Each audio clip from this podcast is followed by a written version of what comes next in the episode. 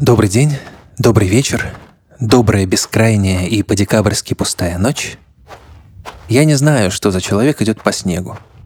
Может, он уже умер. Ну, я надеюсь, что все у него хорошо. Мы просто нашли этот звук в базе звуков. Это один из последних выпусков «Темной материи» в 2020 году. И говорят, это был худший год в истории. Ну, не знаю. Я помню 92-й. Один сосед продал квартиру за ящик водки и умер потом под дверью. Другой посадил на героин пол подъезда. И мы как-то не отчаивались. И вот об этом я и хочу поговорить. Об отчаянии. Раз у нас с вами сезон здоровья и нездоровья, давайте подумаем, как мы болеем. Знаете все эти шутки про страдающих мужчин, 36,7 и все лежит пластом. Вот я такой. Я легко впадаю в отчаяние. Знакомое чувство? А может, вы сами такой отчаявшийся? А может, вынуждены выносить такого человека рядом?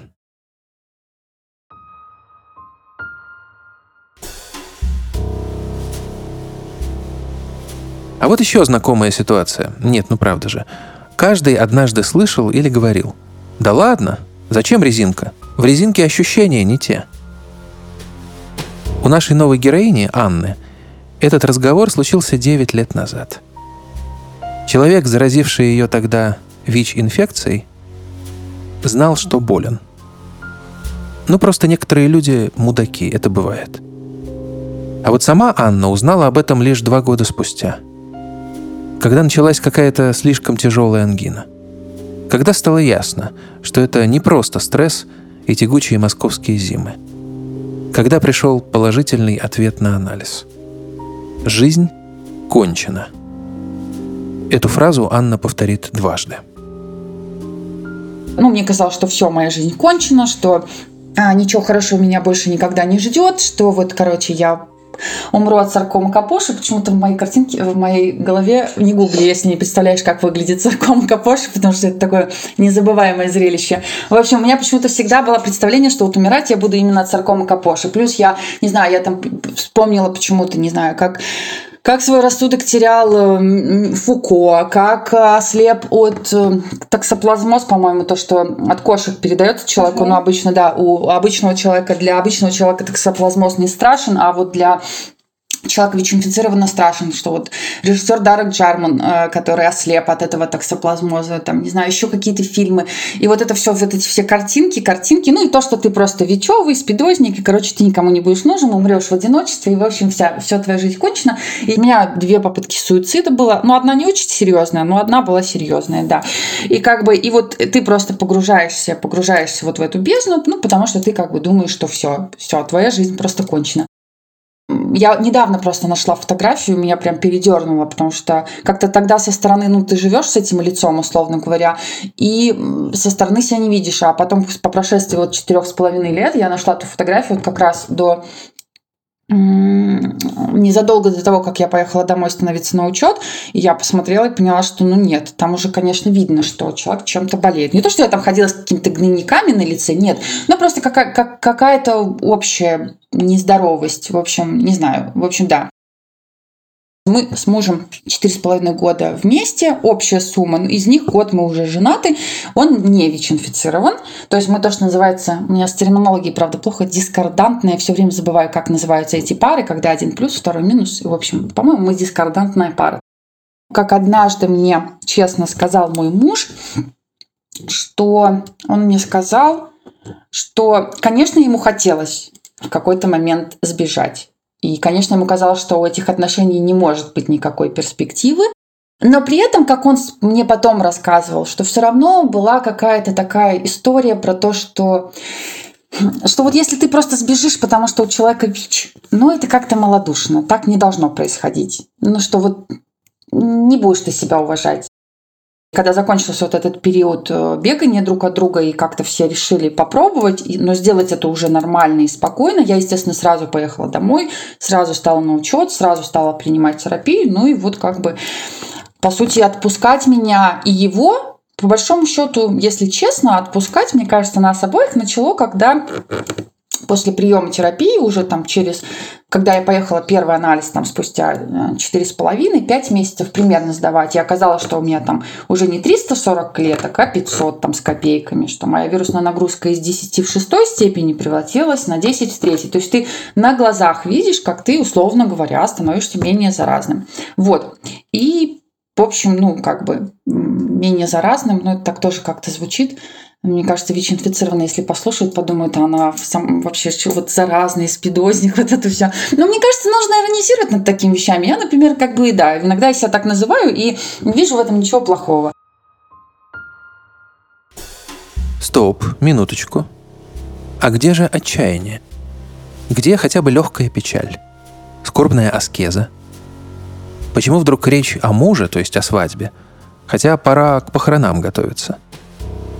Это я специально за вас задаю неудобные вопросы. Почему Анна такая бодрая? Ну, хотя бы потому, что ВИЧ и СПИД – это разное. СПИД – финальная стадия. Иммунитет уже так ослаблен, что можно умереть, погладив кошку. Но это если не лечиться. С терапией даже со СПИДом можно спокойно прожить 10 лет. А если засечь ВИЧ на ранних стадиях, то хоть 50. И да, от терапии есть побочки – но чего их нет? принимать терапию непросто. В том плане, что первичная побочка, которая обычно на форуме пугает, это не самая страшная вещь. Да, конечно, месяц я просто ходила, как, как будто меня 100 этих ос ужалил, я постоянно падала, в со... теряла сознание, потому что, в общем, ну, мне было очень плохо, меня постоянно тошнило, я ничего не могла есть, ну, то есть пока организм привыкает. Ну, как правило, через месяц это все проходит, и все, и ты забываешь это как страшный сон. Ну, у всех по-разному, кто-то дольше, кто-то быстрее, ну, вот у меня примерно, наверное, месяц. Ну, понятно, что это же очень сильно действующие препараты, это не простые препараты, да, и, конечно, как обычно с сильнодействующими препаратами, что-то ты лечишь, а что-то немножко калечишь. То есть там у меня от одного, например, препарата действительно очень большие когнитивные э, проблемы. То есть у меня проблемы с памятью, и я думаю, его нужно менять, потому что если я продолжу его пить, то я скоро буду находить э, эту сковородку под подушкой, думая, что ей там самое место. Ну, я не утрирую, ну, я, конечно, утрирую, но в целом, да, это меня очень смущает. Или там от второго препарата у меня кальций практически вымылся из костей. Я, конечно, постоянно пью всякие препараты, но это сильно не улучшает.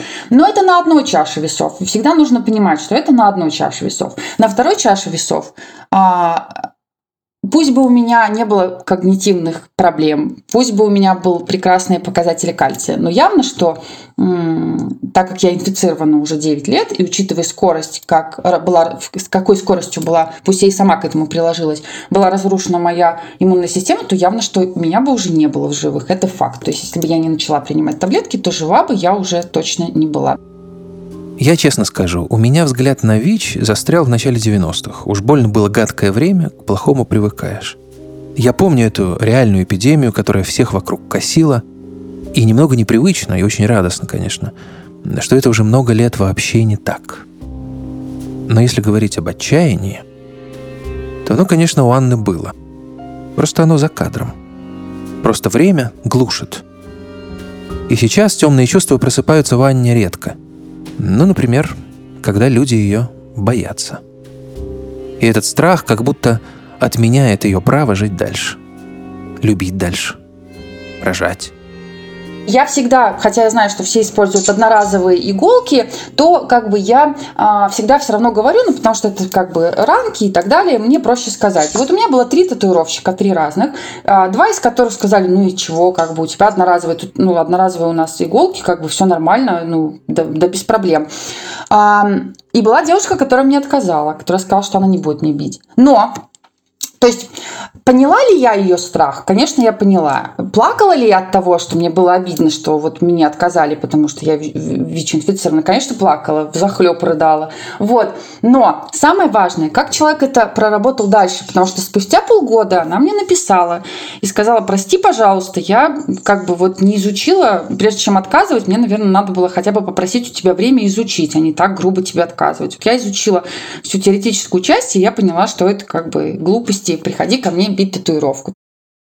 Что касается зачатия, да, вот если говорить про зачатие, то есть а, есть такая история, как презащита я не помню, как она там по-медицински называется. То есть, на самом деле, партнер может выпить те же примерно препараты, вот один из которых я, допустим, пью, это оригинальная Трувада, ну, как бы там Тиноф М, он, по-моему, называется, да, Тинофавир и эмбрицетабин. Ну, короче, Трувада это оригинальный. И спасибо прекрасной стране Индия, которая создала вам кучу дженериков, потому что благодаря им, кажется, Индия великая страна спасла очень много ВИЧ-инфицированных, потому что, чтобы понимать, оригинальная Трувада здесь, в Москве, на месяц стоит а, 13 или 14 тысяч.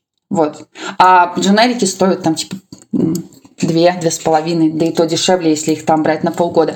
Так вот, э, насчет зачатия вы, в принципе, можете, ну, как бы человек может вот эту презащиту выпить, которая его как бы защитит. Более того, я знаю, что некоторые, опять же, простите за такие подробности, но в конце концов, если вы не хотите там, допустим, и как это, как это выразиться?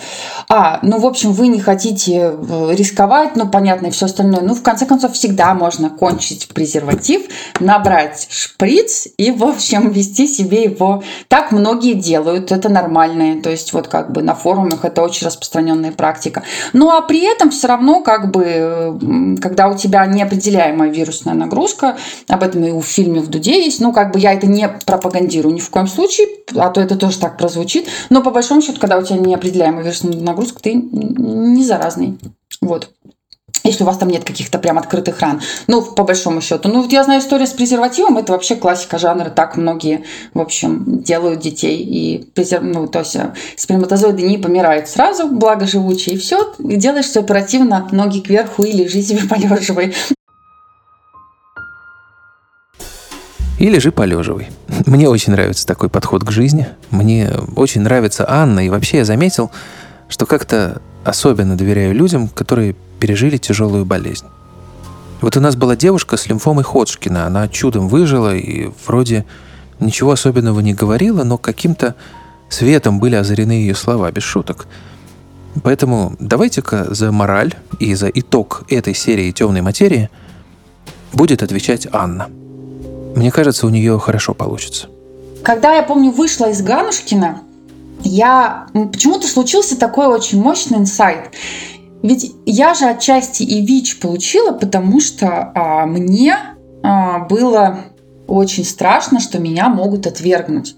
А сейчас я занимаюсь, и, собственно, почему я оказалась в Ганушкино, почему я изначально стала разрушать свою жизнь. Меня ведь не, не когда я узнала, что меня, у меня ВИЧ, меня ведь не саркома капоши, прям уж такие страшила, или там не пневмония, или слепота от токсоплазмоза. Меня а, страшило то, что я буду всегда одна, что от меня отвернутся люди. То есть ты получаешь ВИЧ, потому что ты боишься, что тебя отвергнут, и разрушаешь свою жизнь, опять же, потому что, возможно, чисто теоретически ты останешься один. И хочется спросить, и тогда я у себя спросила, а где в этом месте ты? Ты в первом случае от себя отказываешься, и во втором свою жизнь гробишь ради какого-то эфемерного другого, который, возможно, будет, возможно, не будет, но это не, сам, это не самоцель, это не самое важное, что есть в твоей жизни. В конце концов, ну, это, опять же, так пафосно прозвучит, но в конце концов, да, почему-то вот именно после попытки суицида я поняла, что есть ты, есть твоя жизнь, и в ней может быть помимо другого. Нет, конечно, когда есть другой,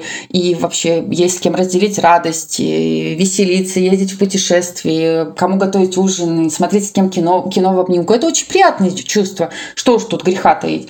Но без этого твоя жизнь не становится уж неполноценной. И так, вернее, может быть, в ней чего-то не хватает, но она остается жизнь, которую стоит проживать, где еще может быть много чего классного. И вот, короче, у меня случился такой инсайт, и после этого я, собственно, поняла, вот, наверное, когда я тогда вышла из Ганушкина, я, в общем, начала не разрушать, а созидать.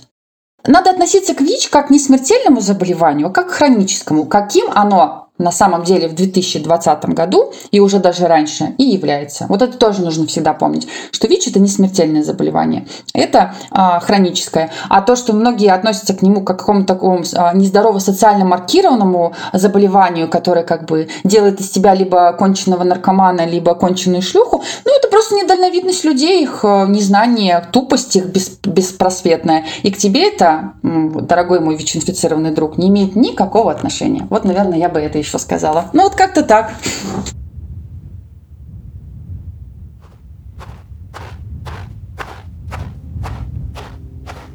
Тут можно было бы поставить точку, но у меня есть чувство ритма. И оно подсказывает. Если в начале выпуска мы упомянули мужчину, который заразил Анну ВИЧ, то очень, очень правильно и хорошо, что в конце выпуска он умрет. Нет, не от ВИЧ. Мы уже убедились, что это не обязательно. Этот человек умер в реальности от несчастного случая. А Анна будет жить долго и счастливо. Над выпуском работали композитор Вальдемар Бибоповский, звукорежиссер Анна Летичевская, продюсер Надежда Маркелова, автор сценария Евгений Бабушкин. Отдельное спасибо Центру Вознесенского и лично Илье Данишевскому и Ленор Горалик, которые весь декабрь рассказывали о жизни ВИЧ-положительных людей и о теме ВИЧ в современной культуре. Ссылка на проект «Одной крови» в описании подкаста. Берегите себя.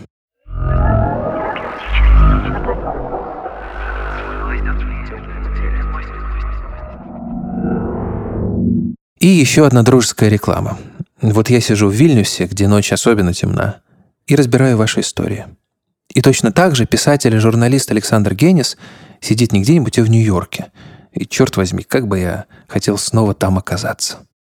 И вот хотя бы при помощи подкаста получится. Я писатель Александр Генис, живущий больше 40 лет в Америке и столько же пишущий о ней. Я не только рассказываю вам об интересном, важном и оригинальном, но, опираясь на личный опыт, помещаю актуальное в историко-социальный контекст, включая, естественно, русский аспект. Студия подкастов «Радио Свобода». Генис. Взгляд из Нью-Йорка. Свободный разговор об американской жизни и культуре. Присоединяйтесь. Эта ссылка тоже в описании. А вы будьте, пожалуйста, счастливы и до скорых встреч.